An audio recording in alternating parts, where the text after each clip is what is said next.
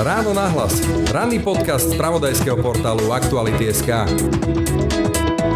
Slovensko čelí v boji s pandémiou civilizačnej, ba dokonca až zásadne evolučnej výzve. Jednoducho nevymrieť. Ani takejto výzve však ako spoločnosť nedokážeme čeliť jednotný a spoločne, ako jedno veľké spoločenstvo, stáť za radami a názormi odborných kapacít a autorít.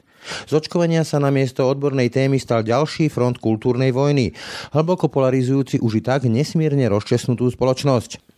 Potrebujeme deliberáciu, deeskaláciu napätia a skutočný dialog z očí do očí. Politici však stratili úctu k slovu a namiesto leadershipu čoraz viac surfujú na vlnách frustrácie a hnevu. Vyostruje to proste tú atmosféru, ktorá nakoniec ústi do predstavy, že my môžeme vyhrať alebo prehrať a že nejak ináč to nemôže vlastne skončiť. Získavať percentá politické na úkor toho, čo vlastne nás to potom stojí ako spoločnosť, je mimoriadne nezrelé. My vieme, že štátnik sa pozná podľa toho, že v kľúčových momentoch sa dokáže postaviť aj proti väčšine a to my na Slovensku nevidíme skoro vôbec. Hovorí psychológ Dušan Ondrušek.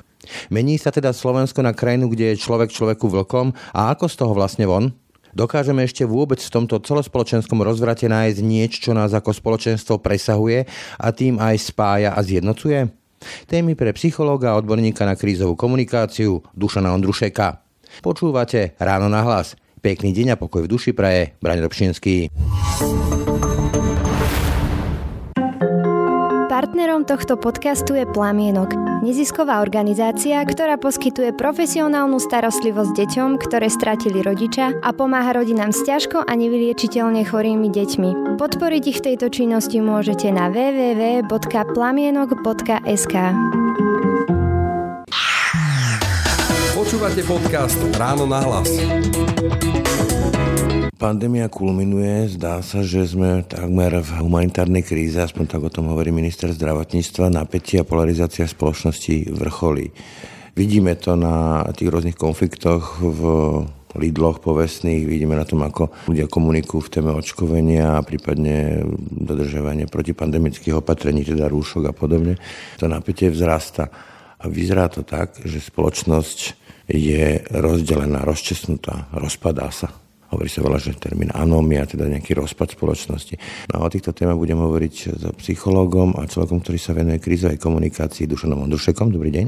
Dobrý deň. Takže pán Ondrušek, rozpadáme sa ako spoločnosť? Lebo z takého možno prvého pohľadu to tak vyzerá. Je to tak aj v tých hlbších vrstvách? Nemyslím si, že by to bolo až také zlé, že by sme sa rozpadali, ale to, čo je veľmi nepríjemné, je, že nám sa zosilňuje polarizácia a polarizácia v zásade znamená, že tá prírodná škála tých rôznych názorov, ktorá v dobrej spoločnosti funguje, tak zrazu sa nám narúša, lebo sa tlačia tí ľudia k extrémnym pólom, že sa nám vyprázdňuje stred. Ten názorový stred, ktorý v každej spoločnosti je potrebný, lebo je to sprostredkovateľ, aby skupiny, ktoré sa nepočujú, nerozumejú, ináč vidia svet, aby sa mohli dohovoriť. A keď nemáme ľudí, ktorí vedia pochopiť jednu aj druhú stranu, lebo stále viacej sa prikláňajú k extrému na jednej alebo druhej strane, tak nám stráca sa prirodzený spoločenský dialog a pre budúcnosť, teraz možno nie, ale pre budúcnosť je to veľmi, veľmi nepríjemné. To má dôsledky potom na dlhé roky, možno aj desiatky rokov. Práve chcem spýtať, lebo však pandémia aj raz odíde, respektíve naučíme sa s ňou nejakej možno 150. vlne bojovať. Ale povedzme, že cítim to aj na sebe, že v úvodokách ako by som sa radikalizoval verbálne alebo aj myšlienkovo. Videli sme napríklad, že tí neočkovaní najprv veľmi hlasno, ich zástupcovia kričali, nediskriminujte nás. Teraz sa robil lockdown aj pre očkovaných a teraz zase počujeme takéto hlasy z toho tábora očkovaných, že vy za to môžete nezaočkovaných, nevám sa, lebo zase aj ja na to doplácam. Čiže radikalizuje sa ten stred povestný?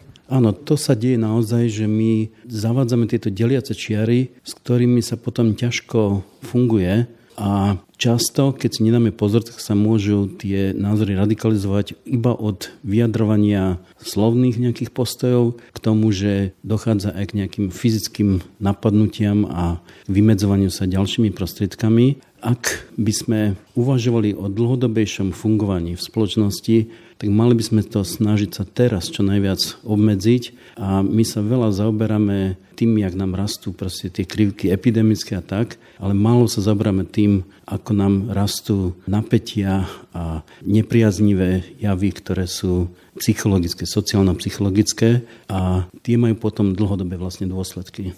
Presne tak, ale čo teraz s tým, lebo hovorím, tá pandémia odíde, ale toto tu zostane. Vidíme, že to násilie verbálne vytieklo v vodovkách z toho online, teda z tých sociálnych sietí aj do reality. To boli tie konflikty v tých rôznych reťazcoch obchodných alebo povedzme agresivita na zastávkach a tak ďalej. Môže to ísť ďalej a čo s tým teda máme robiť? Mohlo by to ísť ďalej, ja nechcem proste dávať také dystopické proste nejaké predstavy. Čo... Ja skočím do reči, ale vy ste napríklad sa zabrali takými situáciami, povedzme, že Židia versus Palestínci a ďalšie takéto možné situácie. Či to môže prerásť do niečoho takého, že to bude naozaj rozdelená spoločnosť?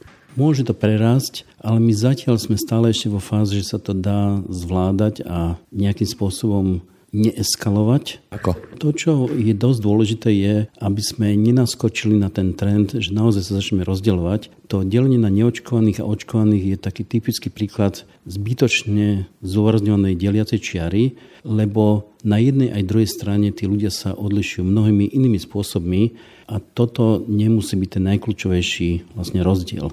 My keď sa chytíme jedného obrazu a posilujeme ho, tak naozaj potom vytvárame proste tú zákopovú vlastne líniu, tá je rôzna a vždycky pri delení, celospoločenskom delení sú najviac nepríjemné tie situácie, keď tá sila tých táborov je približne vyrovnaná. Keď je v spoločnosti nejaká názorová rozličnosť, kde 75% má nejaký názor a 25% iné, tak sa to ľahšie zvláda, ako keď je to okolo tých 50% na každej strane. A my sa dostávame, žiaľ Bohu, v niektorých otázkach do takej situácie zdanlivo vyrovnaných názorových táborov. Nie je to celoslovenský takto, napríklad ten tábor očkovaný, neočkovaný, tak úplne ináč vyzerá v Bratislave a okolí a ináč vyzerá v niektorých regiónoch, kde je to takmer úplne vyrovnané. Pri tom očkovaní ja to čítam tak a viacerí sociológovia to tak interpretujú, že tá nechuť sa nechať očkovať je iba symptom, že to vyjadruje nejakú hlbšiu mieru frustrácie, pocitu bezmocnosti a následne agresivity voči povedzme tomu celému systému a nenechať sa očkovať je vlastne len prejavom toho pocitu vnútorného.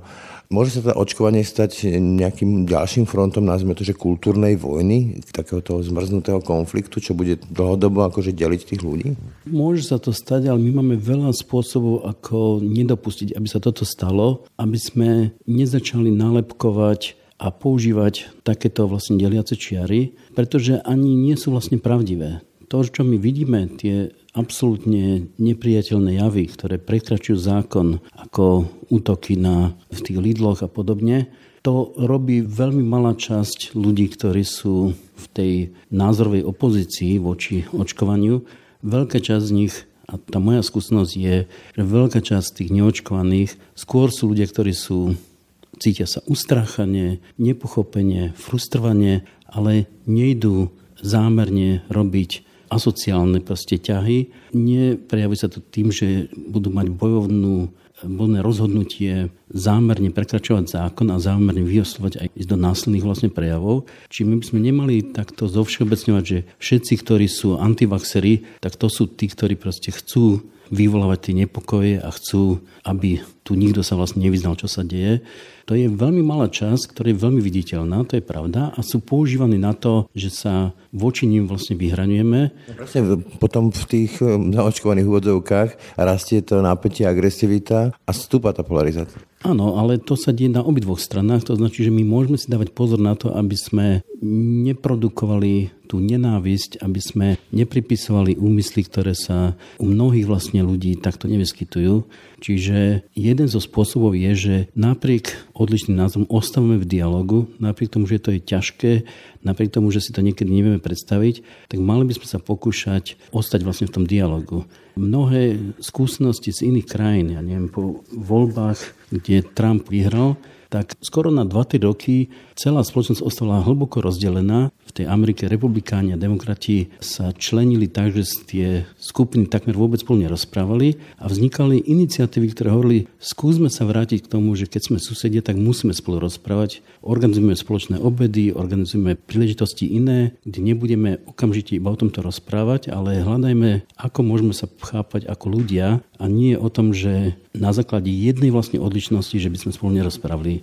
Aj v iných spoločnostiach sa toto dialo. V Severnom Írsku po dlhých Higrokoch vzájomnej nenávisti prišli k tomu, že sa musia tí ľudia aktivizovať k tomu, aby udržali vlastne dialog a vďaka tomu, že udržali ten dialog aj medzi ľuďmi, ktorí sa neznášali, kde to prešlo až do podob, že si vytvárali úplne falošné predstavy o sebe, tak e, časť aktivistov hlásila presný opak a hovorila, že hľadajme nejaké veci, ktoré máme napriek všetkým veciam spoločné. My aj v tejto zvláštnej situácii musíme sa držať toho istého. To značí, že samozrejme, že myslíme na zdravie, samozrejme, že my vieme, že čo sú postupy, ktoré sú nebezpečné vlastne pre spoločnosť, ale nevyostrujme to na tejto deliacej čiare a hľadajme, v čom predsa len ako máme nejaký spoločný záujem. A aj keď je to neuveriteľné, tak na obidvoch stranách, napríklad v tomto tábore očkovaných a neočkovaných, hlavný motivátor je strach sa chcem spýtať, že či to dobre čítam, mnoho povedzme tých antivaxerských postojov, ako prejav pocitu, hlbokého pocitu bezmocnosti, lebo však vírus nevidíme, môže nás napadnúť, môže napadnúť našeho blízkoho, to riziko smrti mňa alebo nejakého blízkoho je veľmi vysoké, alebo oveľa vyššie ako bežne, stále sa o tom hovorí. Máme tu rôzne opatrenia, takisto som voči ním bezmocný a musím ich rešpektovať, alebo naopak ich potom z toho odmietam. Či povedzme, toto celé je o tom hlbokom pocite bezmocnosti a z toho vyplývajúceho hnevu, frustrácie. Je to tak. Proste navyše to, čo sa ešte u nás pridružilo, je, že zrazu tieto posty dostali politickú podobu, že, že je to vlastne prejav nejakej politickej agendy, kde tí ľudia, ktorí už sa stotožnili napríklad s tou stranou antivaxierskou, tak e, je im veľmi ťažko ustúpiť z tej pozície, pretože je to súčasne prejav nejakej osobnej odvahy, nejakého pocitu, že vyjadrujú svoj postoj k politike a keď zmeníme tú agendu na takúto, no tak potom veľmi ťažko potom sa roztapajú nejaké takéto postoje. My vieme veľmi dobre, že naozaj asi platí to, čo povedal ten nemecký minister zdravotníctva Jens Spahn, že po tejto zime všetci budú zasiahnutí a vlastne ľudia po tejto zime buď budú zaočkovaní, alebo vyliečení, alebo mŕtvi a nemáme vlastne inú alternatívu. Takže my nejak to tušíme na jednej aj druhej strane, že to je tak, ale pre čas ľudí prijať toto je absolútne nepriateľné. Práve chcem spýtať, že všetci to niekde hlboké duše vieme, že tej pandémii sa nedá vyhnúť akýmkoľvek spôsobom z tých možných, čo ste povedali. A toto nás môže hlboko frustrovať a hnevať nás a hľadáme kanál, ventil na ten hnev, pretože ten vírus nemôžeme vyfackať. Tak fackame povedzme, že toho buď koaličného alebo opozičného politika alebo nejakého očkovaného alebo neočkovaného a vice versa. My robíme absolútnu chybu, že stále predpokladáme, že všetci ľudia sa riadia racionálnym pochopením a keď dodáme viacej argumentov a viacej vedeckých poznatkov, takže zmenia vlastne názor. No ale tomu sa hovorí že to je taká teória deficitného myslenia, že ľudia majú nevhodné postoje len preto, že nemajú dosť vedomostí a keby sme ich dovzdelali a keby sme im nejakým iným spôsobom proste dodali to poznanie a to vedomie a viacej štatistík a viacej grafov a viacej profesorov, ktorí budú proste im o tom prednášať a ukazovať nejaké čísla, takže zmenia názor, ale tak to není, pretože vo veľkej časti toto není príbeh deficitu poznania, ale nejakého iného vnímania skutočnosti. Teda aj močné zvieratá, tak toto nazveme? No, keď to prežijeme, tak áno, ale sú aj jemnejšie proste vyjadrenia toho, ktoré hovoria, že, že my nefungujeme v takýchto situáciách ako nejaké analytické, racionálne bytosti, ale že máme tunelové videnie že my zrazu vidíme len nejaký výsek skutočnosti a keď nabehneme na túto cestu, tak sa nám zužuje ten priezor, ktorým hodnotíme svet, pretože my odmietame akceptovať iné skutočnosti, než tie, ktoré proste vidíme v tom našom priezore a zužije sa nám ten priestor, takže nakoniec vlastne uveríme väčšie a väčšie konšpirácii, väčšie a väčšiemu nezmyslu, lebo sa nám zužije ten spôsob, akým sa pozrieme na veci a to, čo nám nesedí do toho počiatočného obrazu, tak odmietame. To tunelové videnie buď môže mať podobu toho priezoru, ale môže aj pri tej schopnosti vyberať si len niektoré proste fakty a zosilňovať tie ostatné. Ľudia sú veľmi silne naklonení na čierno-biele myslenie a myslenie v takých dichotomiách, v extrémoch.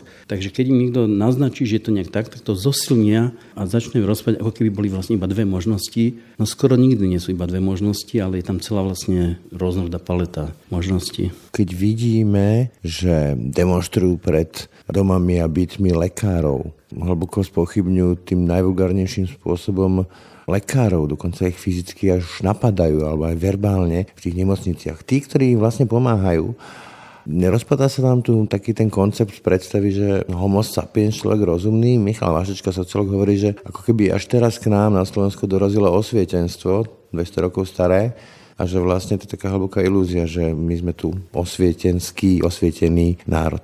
Veľká väčšina ľudí nenapadá lekárov, aj takí, ktorí majú proste pochybnosti o očkovaní to je jedna malá časť nejakého promile proti populácii, ktorá je dezinformovaná s absolútne tunelovým vlastne videním, má pošramotené schopnosť analyzovať, čo sa vlastne deje.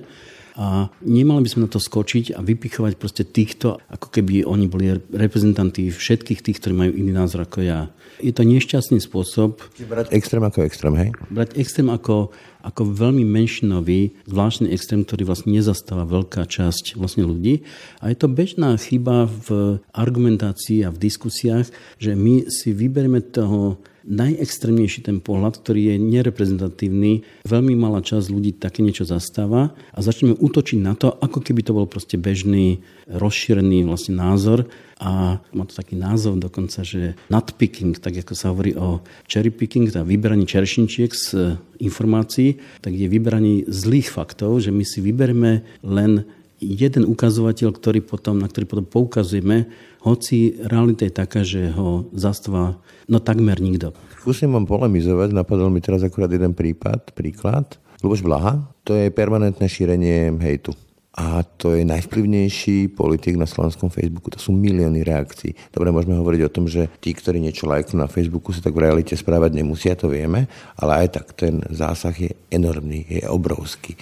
A ten track record Lubaša Blahu, teda šíriť ten hejt, je takisto nespochybniteľný. Áno, aj keď má veľa privržencov, to neznamená, že všetci sa nechajú oblbnúť a je pravda, že negatívne postoje, odmietanie, dokonca agresita sa šíri viditeľnejšie, rýchlejšie a má väčší vlastne zásah, lebo vždycky to, čo je odmietavé, tak má to väčšiu rýchlosť šírenia a väčší dosah, ale napriek tomu nemyslím si, že tá pravda je taká, že by to bola rovnocenná súčasť spoločenského diskurzu. To sa deje vo fázach, keď sa naozaj radikalizuje, vyostruje to napätie a to tiež nemôže trvať do nekonečná. To sa počasie vlastne ukludní. Pre mňa to zaujímavé je, že ja na jednej strane čítam o nejakej realite toho, jak vlastne ľudia sa nenávidia, jak sú neznášajúci sa navzájom a tak ďalej, ale na druhej strane moja bežná skúsenosť z každodenného kontaktu, a naozaj to je nereprezentatívne, lebo je to proste Bratislava a je to proste... Vaša bublina. Moja vlastne bublina, ale predsa len je ináč, tieto veci sú vnímané v rôznych častiach Slovenska, ináč je to vnímané v rôznych častiach nejakých skupín. My vieme podľa všetkých výskumov amerických, ale platí to vlastne aj u nás, že odporcovia očkovania z veľkej časti sú tí, ktorí sú menej vzdelaní. A o tom sa nehovorí z takej slušnosti, ale ukazuje sa, že tých zástancov proste očkovanie vo viacej v tej časti spoločnosti, ktorá má lepšiu analytickú schopnosť, viacej poznatkov a možno, že ten rozdiel je až taký veľký, ale je tam nejaký takýto rozdiel. A keď sa zistilo, že proste prečo, no tak sa ukázalo, že tú priamu skúsenosť očkovaním vo väčšej miere má práve tá časť, ktorá patrí do tejto skupiny vzdelanejšej a tým pádom aj medzi nimi po tej priamej skúsenosti, potom, jak to majú zažité na vlastnej skúsenosti, tak ináč vlastne to hodnotia. Čiže je to trošku aj otázka času, že keď sa podarí prekročiť nejakú hranicu, tak tie postoje sa menia a my sme samozrejme znechutení, lebo sa menia oveľa pomalšie, ako by sme potrebovali. Sme znechutení z toho, že sa to deje pomalšie ako vo väčšine krajín západnej Európy, ale deje sa to, že aj k týmto postojom a akceptovaniu očkovania a ďalších vlastne postupov vidíme, že sa postoj menia, čiže nevzdával by som to úplne. A pomohlo by tomu posunúť v pozitívnom slova zmysle to, čo idú robiť Rakúšania, alebo prečo sa rozhodli Rakúsko, to znamená povinné očkovanie? Len pripomeniem, že my máme, myslím, 10 povinných očkovaní, dokonca Robert Fico, keď vládol, tak zaviedol povinné očkovanie voči chrípke v tých DZS-kách, tuším to bolo a ten odpor voči tomu nebol prakticky nikdy žiadny. Ako, a máme nejaké tvrdé jadro antivaxerov, ale to je také maličké a ten zvyšok spoločnosti to nejakým spôsobom akceptoval. Takže keby sme teraz nariadili povinné očkovanie, prelomilo by to tú polarizáciu a tých váhajúcich prinútilo? No my väčšinou o povinnom očkovaní rozprávame, ako keby to bolo niečo ako lov na divú zver, kde si predstavíme, že nejakými harpunami a sieťami budú nejakí policajti naháňať proste ľudí po uliciach. To ani náhodou proste nie je pravda. To, čo napríklad tí Rakúšani idú robiť, že oni dávajú malé pokuty a signalizujú proste tým ľuďom, že pokiaľ sa nenecháte zaočkovať, ohrozujete proste ostatných a tá reakcia je, že musíte zaplatiť tieto pokuty, ale tie pokuty nie sú zničujúce, nie sú také, že by vlastne by ich úplne odrovnali, ale vytvárajú nejaký pocit, že niečo by sme mali robiť, lebo je to výhodnejšie ako to ostatné. Môže to byť povedzme niečo ako také alibi pre toho váhajúceho, že no ja to si to nechcem, ale keď už mi tu hrozí pokuta a štát ma núti, no tak dobre, čo mám robiť? Týchto ľudí potrebuje proste sa vyhovoriť na to, že ja som síce nechcel, ja som síce v zásade nezmenil postoj, ale to tak drahé už pre mňa a dokonca je to povinné a tak mi to komplikuje život, že som sa podvolil, ale s tým zase nesúhlasím. Ale časť ľudí alebisticky potrebuje mať takéto zdôvodnenie zvonka, aby si udržali sebaúctu, aby pred, svojimi, pred svojou referenčnou skupinou, pred svojimi vrstovníkmi vyzerali v poriadku. Čiže všetky tieto posty sa menia veľmi postupne a dlho ale ten permisívny spôsob, taký ten meký prístup, skoro vždy je lepší ako priame zákazy a vynúcovanie si, donúcovanie vlastne ľudí k nejakým zmenám. Čiže ja nehovorím, že nikdy netreba robiť aj represívne vlastne postupy. Keď ľudia prekračujú zákon a keď to má priame škody, tak samozrejme, že represia je rovnako akceptovateľná spôsob ako výchova a presvedčovania a tak ďalej, ale ak môžeme sa vyhnúť represii a namiesto toho proste robiť mekšie, pomalšie, tichšie postupy, také, ktoré tá spoločnosť uniesie, tak vždy je to vlastne lepšie.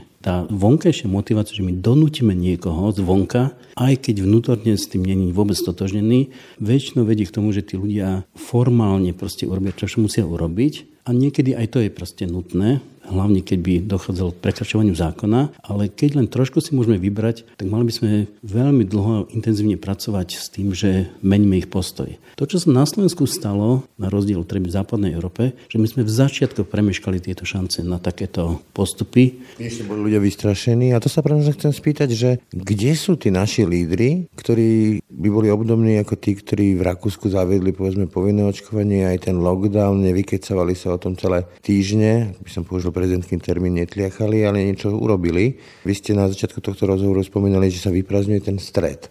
A moja obľúbená otázka je, že kto zastupuje ten stred, ten konsenzuálny, rozumný stred? Lebo všetci, myslím, s politikou, ako by lovili v tom tábore tých antivaxerov, tých uh, nahnevaných a frustrovaných, ale tých ostatných, ako by sa všetci báli zastať. No to je také naivné, laická predstava, že treba proste čerpať z toho, kde proste tá väčšina, lebo je to politicky výhodné, ale získavať percentá politické na úkor toho, čo vlastne nás to potom stojí ako spoločnosť, je mimoriadne nezrelé. My vieme, že štátnik sa pozná podľa toho, že v kľúčových momentoch sa dokáže postaviť aj proti väčšine, tak ako Churchill, tak ako iní proste veľkí lídry.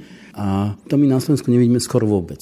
Tí politici, väčšina z nich sledujú percenta podpory a nie to, že aká je myšlienka, čo vlastne je dobre vlastne pre tú spoločnosť, uvažujú o svojom politickom prežití namiesto toho, aby uvažovali o ľuďoch a o ich zájmoch a potrebách. Čo je také smutné, keď to vidíme. Dá sa hovoriť o lídrovi, ktorý sa bojí vlastných ľudí, teda bojí sa verejnej mienky a je vedený verejnou, mien- verejnou mienkou miesto toho, aby on viedol tú verejnú mienku? Je to ešte líderstvo? No líder, ktorý sa len prispôsobuje tomu, čo práve hovorí väčšina verejnej mienky, tak je klasicky typický populista. Ten skutočný štátnik, alebo to je líder, ktorý má schopnosť prekračovať aj tie hranice v kľúčových krízových vlastne momentoch, sa pozná podľa, aj podľa toho, že v kľúčových momentoch sa dokáže postaviť na stranu nepopulárnu, ale užitočnú pre spoločnosť. K tej potrebe dialogu, ako ste spomínali, aby sa tu naozaj to nepremenilo na nejakú zmrznutú kultúrnu vojnu medzi očkovaným a neočkovaným a ďalšími konfliktmi. Ako prispieva ten verejný diskurs, ktorý nám tu produkujú politici? Na jednej strane vidíme akýsi chaos zo strany vládnej koalície, na druhej strane Robert Fico tu vešti pomaly občianskú vojnu a nepokoje na jar, pokiaľ nebude po jeho. Toto nejakým spôsobom môže prispievať k tej eskalácii, alebo ako to môžu čítať ľudia? To, to, čo vidíme, to nie je verejný diskurs, pretože to, čo my potrebujeme, není potlačenie väčšinou menšinu, ale to, čo potrebujeme, je deliberácia alebo vzájomné spoločné zvažovanie, čiže hlboké, dlhodobé diskusie pod vedením moderátorov, ktorí umožňujú držať nejakú štruktúru. To my vôbec nevidíme a navyše pracujeme stále s tými veľkými celkami, ako keby proste to bolo tak, že tá veľká diskusia sa odohrá na sociálnych sieťach.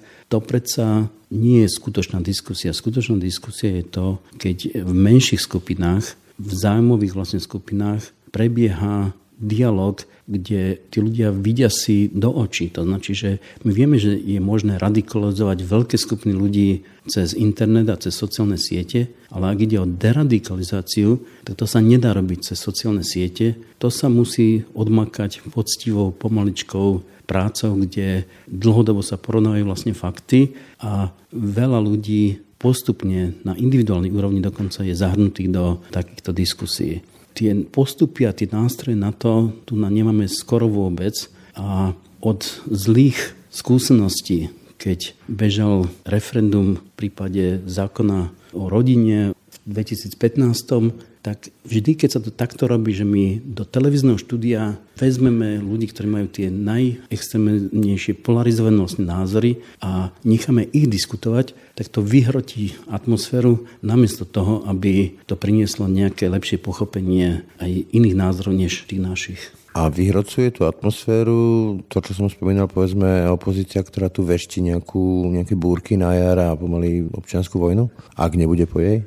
Hej, no ten pohľad vôbec na tú spoločnosť, že to sú vlastne strety tých ľudí s tými najsilnejšími vlastne názormi, je nefunkčný. Vôbec nám takéto videnie spoločnosti nepomáha. Áno, vyostruje to proste tú atmosféru, ktorá nakoniec ústi do predstavy, že my môžeme vyhrať alebo prehrať a že nejak ináč to nemôže vlastne skončiť. V dobre fungujúcich dlhodobých celospoločenských konfliktoch to končí práve tak nudne, nie bombasticky, kde vlastne po dlhých mravenčích krokoch dochádza k nejakým spoločenským zmenám.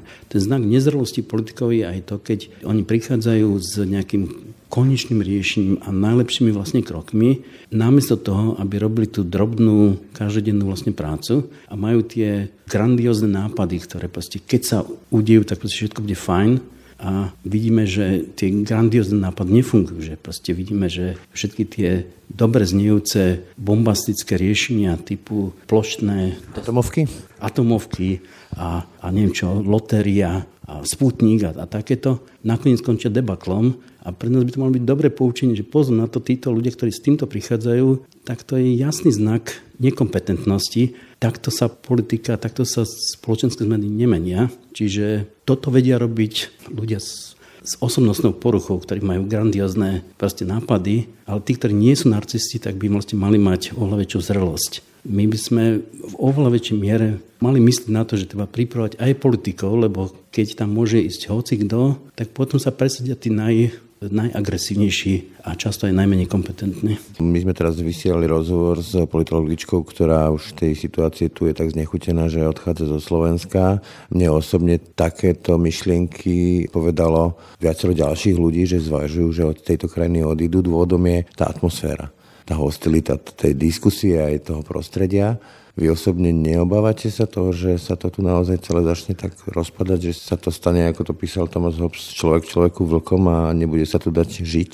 Ja sa obávam viacej toho, že by sa ľudia stali človeku vlkom, že sa že, že dojde k morálnej degradácii, že my prestaneme uvažovať o tom, čo sú tie hodnoty, ktorých sa musíme držať a že sa vyprázdni sila toho dialogu, čo je hnací motor dobrej vlastne spoločnosti. Čiže nevidím zatiaľ také tie znaky v masovom meradle priameho násilia. Aj to môže byť. Videli sme v Kolumbii a videli sme v iných krajinách, kde toto sa im stalo a potom sa to musí 40 rokov riešiť, kým sa to ako tak ukludní a ďalšie desiatky rokov, kým sa nadobudne tá kultúra fungovania spoločnosti a rozumenia toho, že my potrebujeme konflikt, ale nemá, nemôže mať to mať túto násilnú podobu. Toho sa ja bojím. My keď robíme nejaké cvičenia so študentami, aby porozumeli to, že kedy je protest v poriadku a kedy nie, tak učia sa také dva najzákladnejšie znaky, ktoré jasne to rozlišia. A to je, či ide o taký protest, ktorý jednoznačne, možno aj radikálne požaduje nejakú zmenu, a to je zatiaľ v poriadku, ale či je tam prítomná požiadavka násilia. Ako náhle proste hlásajú násilie ako nástroj, ktorým sa to dá dosiahnuť, tak to nie je v poriadku. To je to, čo je vlastne mimo tie demokratické rámce. A druhý ukazovateľ, že či v takých situáciách tí ľudia, ide im o systémovú zmenu, o zmenu v rámci existujúceho širšieho systému, alebo im ide o antisystémovú zmenu. Chcú zrušiť... Lynč napríklad? Všetky demokratické proste vymožnosti proste nejdú cestou toho, že vlastne by to mali politický boj cez politické strany, cez nejaké mechanizmy, ktoré umožňujú pluralitu, ale začínajú proste ako keby ospevovať osvieteného vodcu, ktorý všetko vlastne vyrieši. Napríklad aj ten lynč, čo som spomínal. V niektorých prípadoch to môže mať podobu toho lynču, ale lynču sme sa vo väčšine krajín zbavili proste pred 100 rokmi a všetci dúfame, že to vlastne už nepríde proste späť. Dúfame spolu. Ďakujem za rozhovor Dušanovi Ondrušekovi. Ďakujem aj ja. A pekný deň a pokoj duši pre aj Brane Dobšinský. Všetky podcasty z pravodajského portálu Aktuality.sk nájdete na Spotify a v ďalších podcastových aplikáciách.